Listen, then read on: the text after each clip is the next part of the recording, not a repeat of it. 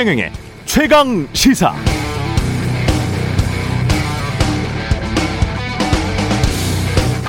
네, 미국으로 유학을 온 이라크 기자와 오래 대화를 한 적이 있었는데요. 이 친구의 고민은 이라크로 돌아가면 친미주의자로 낙인 찍혀서 언제 죽을지 모른다는 것. 그렇다고 남아서 계속 공부하는 게 이라크의 진정한 독립에 도움이 될 것 같지도 않다는 것이었습니다. 아프가니스탄의 수도 카불이 탈레반에 의해 점령됐죠. 아프가니스탄은 근대 이후 100년 넘게 차례로 영국, 소련, 미국의 침공을 받거나 식민지가 됐던 나라입니다. 그렇다고 탈레반 원리주의자들이 이끌 나라가 자유롭고 평등하리라고 보는 사람들은 거의 없을 겁니다. 여러분이라면 어떤 역사를 선택하시겠습니까? 독재지만 외세가 없는 나라, 좀 자유롭지만 사실상의 식민지인 나라.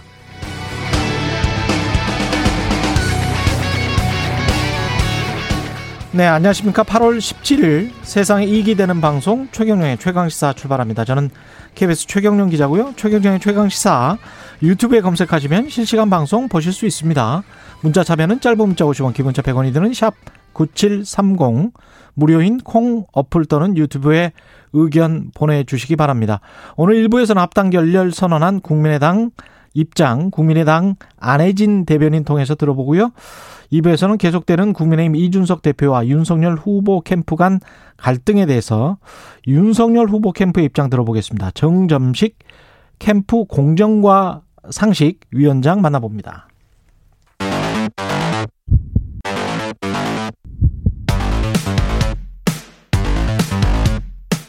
오늘 아침 가장 뜨거운 뉴스 뉴스 unboxing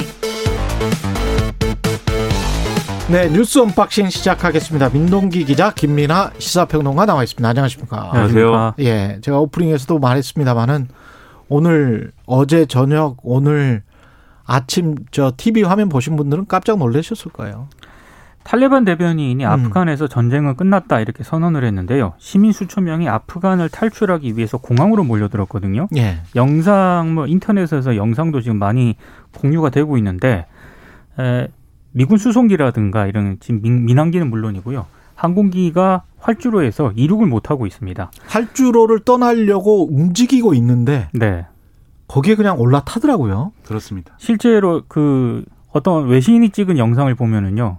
미군 수송기가 이륙을 했는데 거기서 떨어지는 그런 장면도 지금 나오고 있고요. 그리고 공항 경비를 미군이 맡았거든요. 음. 워낙에 많은 인파가 몰려드니까 이걸 뭐 제지하는 과정에서 그 경고 사격을 했- 했다고 하는데 제지하는 과정에서 뭐 최소한 일곱 명이 숨졌다 이런 보도도 계속 나오고 있습니다. 일단 아프간인들은 억압적인 공포 정치가 좀 재현이 될 것이다 이걸 가장 두려워하고 있고요. 특히 반여성 정책이 부활할 것이라는 그런 공포가 좀 나오고 있는 상황입니다. 그렇죠. 그 사람들은 그게 종교인데. 예. 그렇죠. 이게 아무래도 탈레반들은 이 신정일치의 그런 신정국가를 만들어야 된다고 주장하는 사람들이고 어떤 합리적이고 이성적인 어떤 정책이나 이런 것들은 오히려 이제 해악을 가져온다고 주장을 해왔기 때문에 음.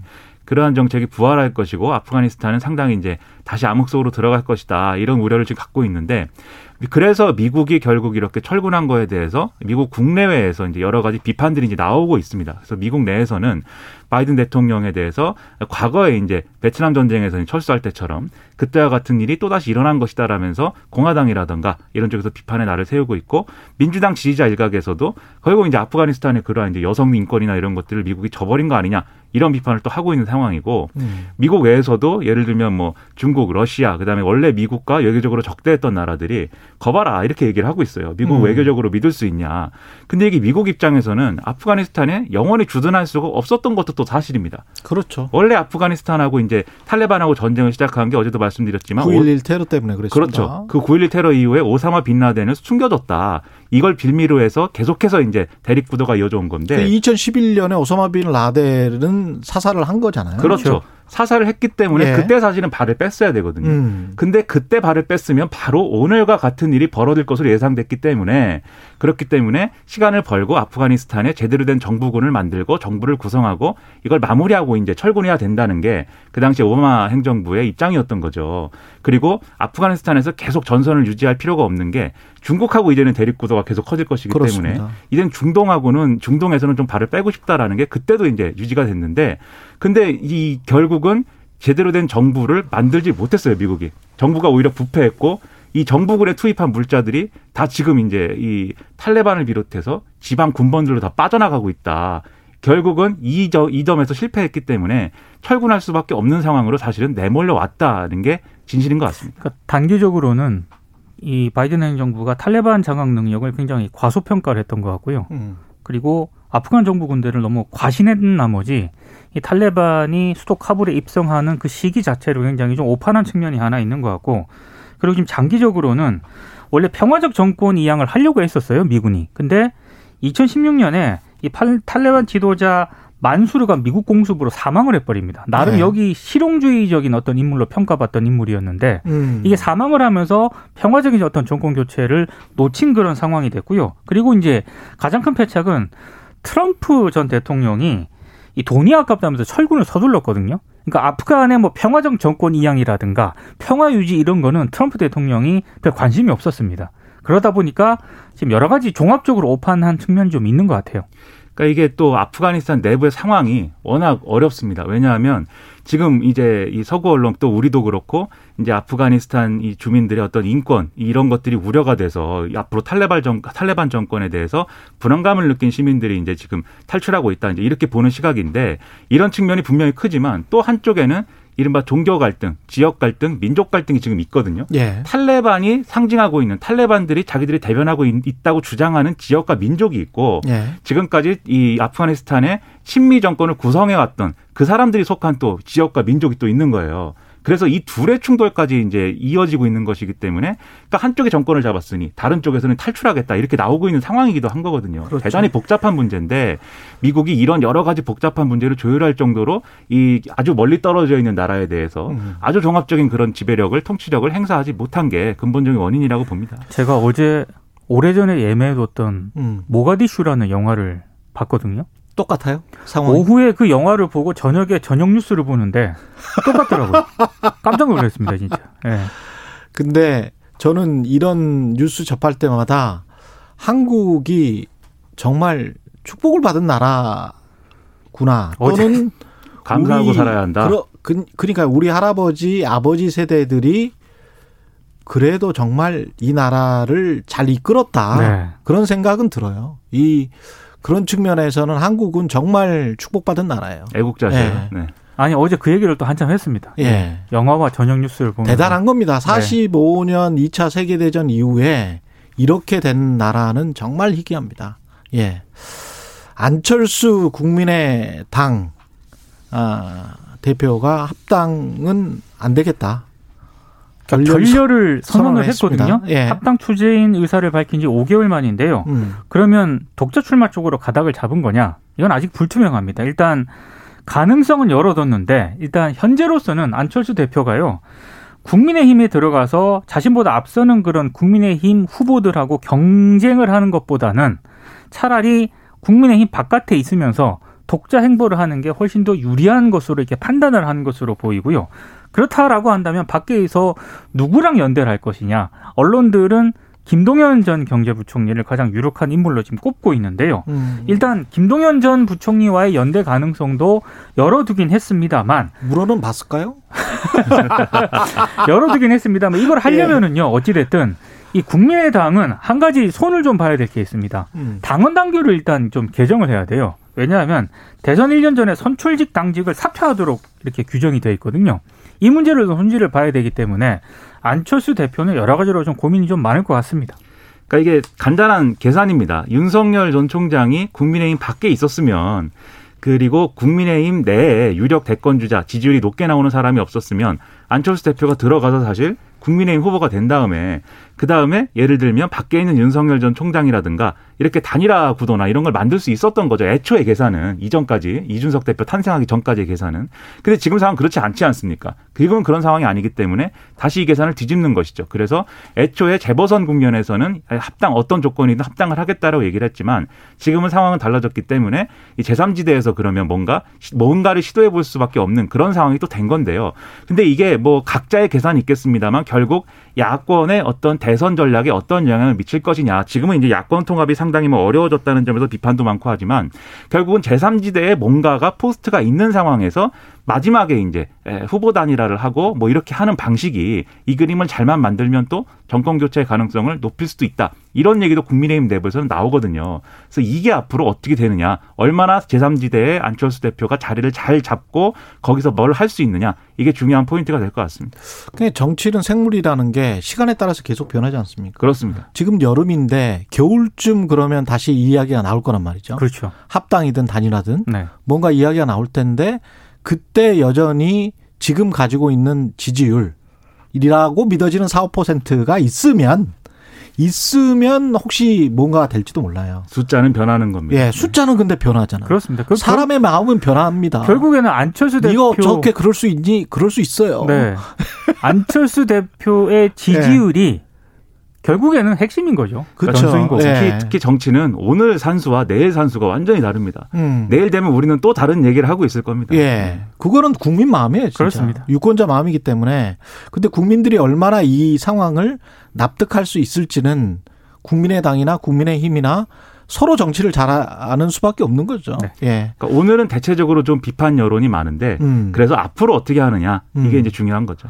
국민의힘 같은 경우는 계속 삐걱거립니다. 이준석과 윤석열 후보 캠프. 오늘이 분수령이 될 것 같습니다. 예. 최고위원 회의가 열리는데요. 내일로 예정된 대선 주자 경선 토론회를 정책 발표회로 대체를 할지 아니면 이 서병수 경선 준비 위원장을 선거관리위원장으로 임명할지 이걸 두고 아마 이준석 대표와 다른 최고위원들 간에 아마 경론이 좀 예상이 되고 있는데요. 선거관리위원장으로 임명하는 사람은 누구 누구예요? 어떤 절차를 통해서 임명이 되는 거예요? 결국 대표가 인사권을 행사하는 것이고 그렇죠. 최고위원 그렇죠. 최고위에서 그것을 이제 추인하거나 추인하는 이제 거죠. 의결하는 것이죠. 예. 근데 지금 그 문제를 둘러싸고 결국 지금 서병수 경선준비위원장을 예. 현관위원장으로 하겠다라는 게 이준석 대표 뜻인데 음. 왜냐하면 지금 언론에 보도된 걸 보면은 지금 이제 민 기자님 설명해 주신 대로 토론회는 이 두 차례 하기로 한 거를 한 차례로 축소를 하고 그다음에 이 선관위 체제로 빨리 넘어가는 방안을 어쨌든 이 수용하겠다. 대신에 서병수 경선준비위원장을 선관위원장으로 하는 것을 동의해 달라. 이게 이제 이준석 대표 입장이라는 거예요. 예. 그러면 이게 얘기가 어떻게 되냐면 구도가 오늘 굉장히 이준석 리더십에 대해서 비판이 많을 거거든요. 오늘 최고위에서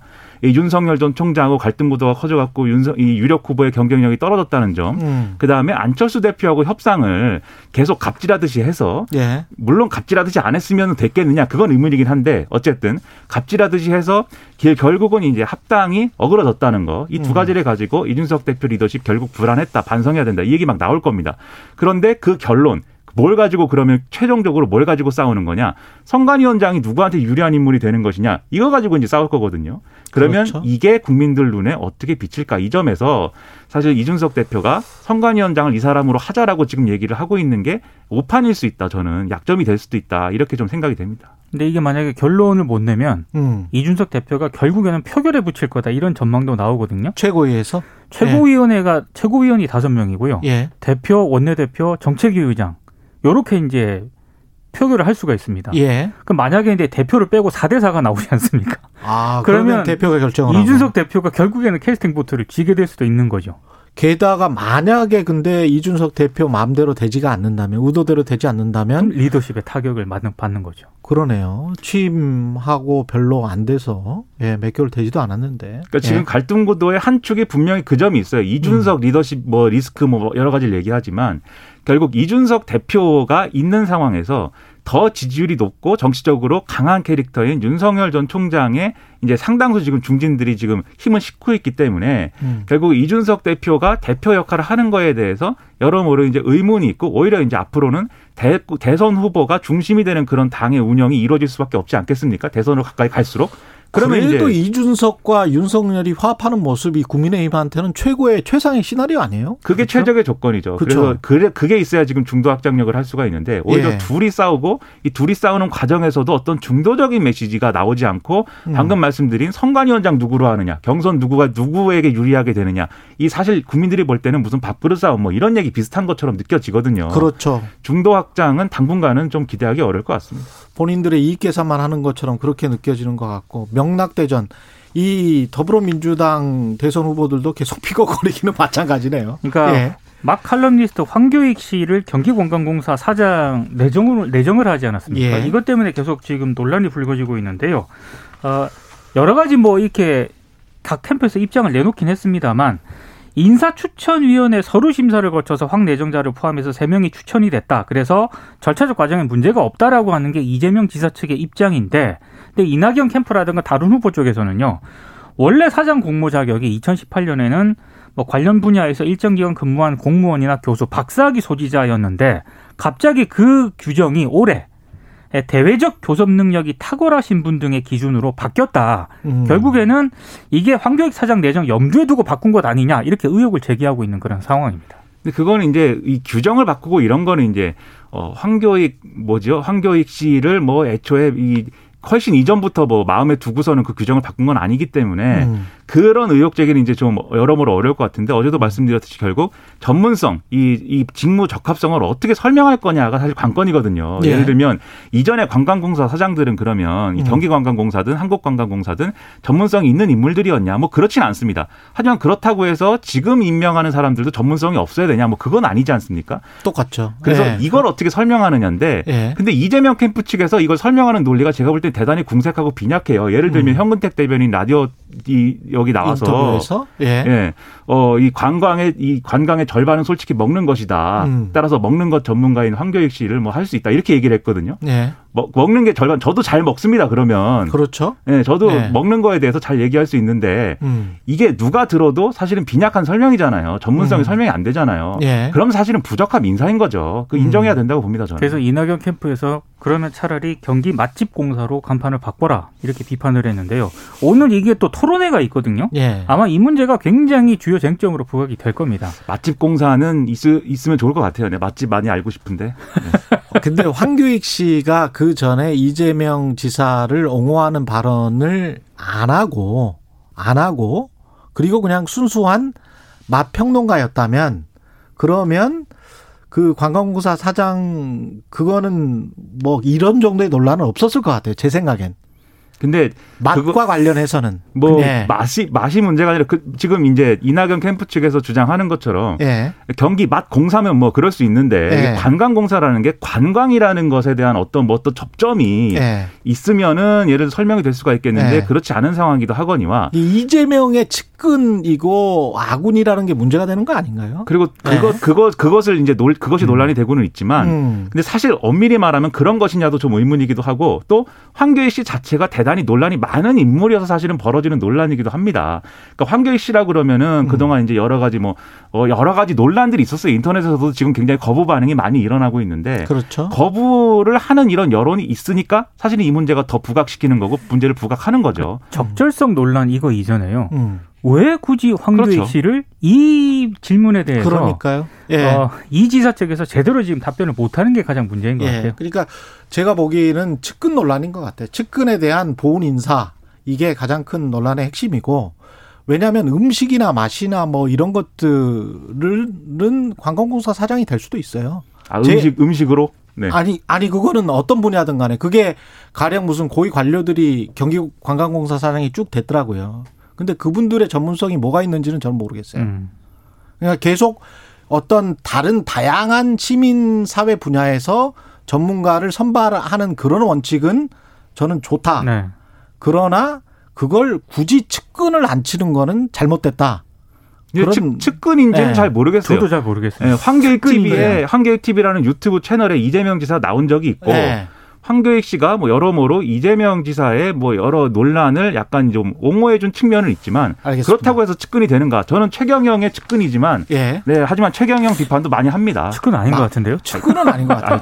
복심- 마무리해야 될 것 같아요. 복심입니다. 복심인가? 복심. 예. 예. 뉴스 unboxing 민동기 기자 김민하 평론가였습니다. 예, KBS 1라디오 최경영의 최강시사 듣고 계신 지금 시각은 7시 39분입니다.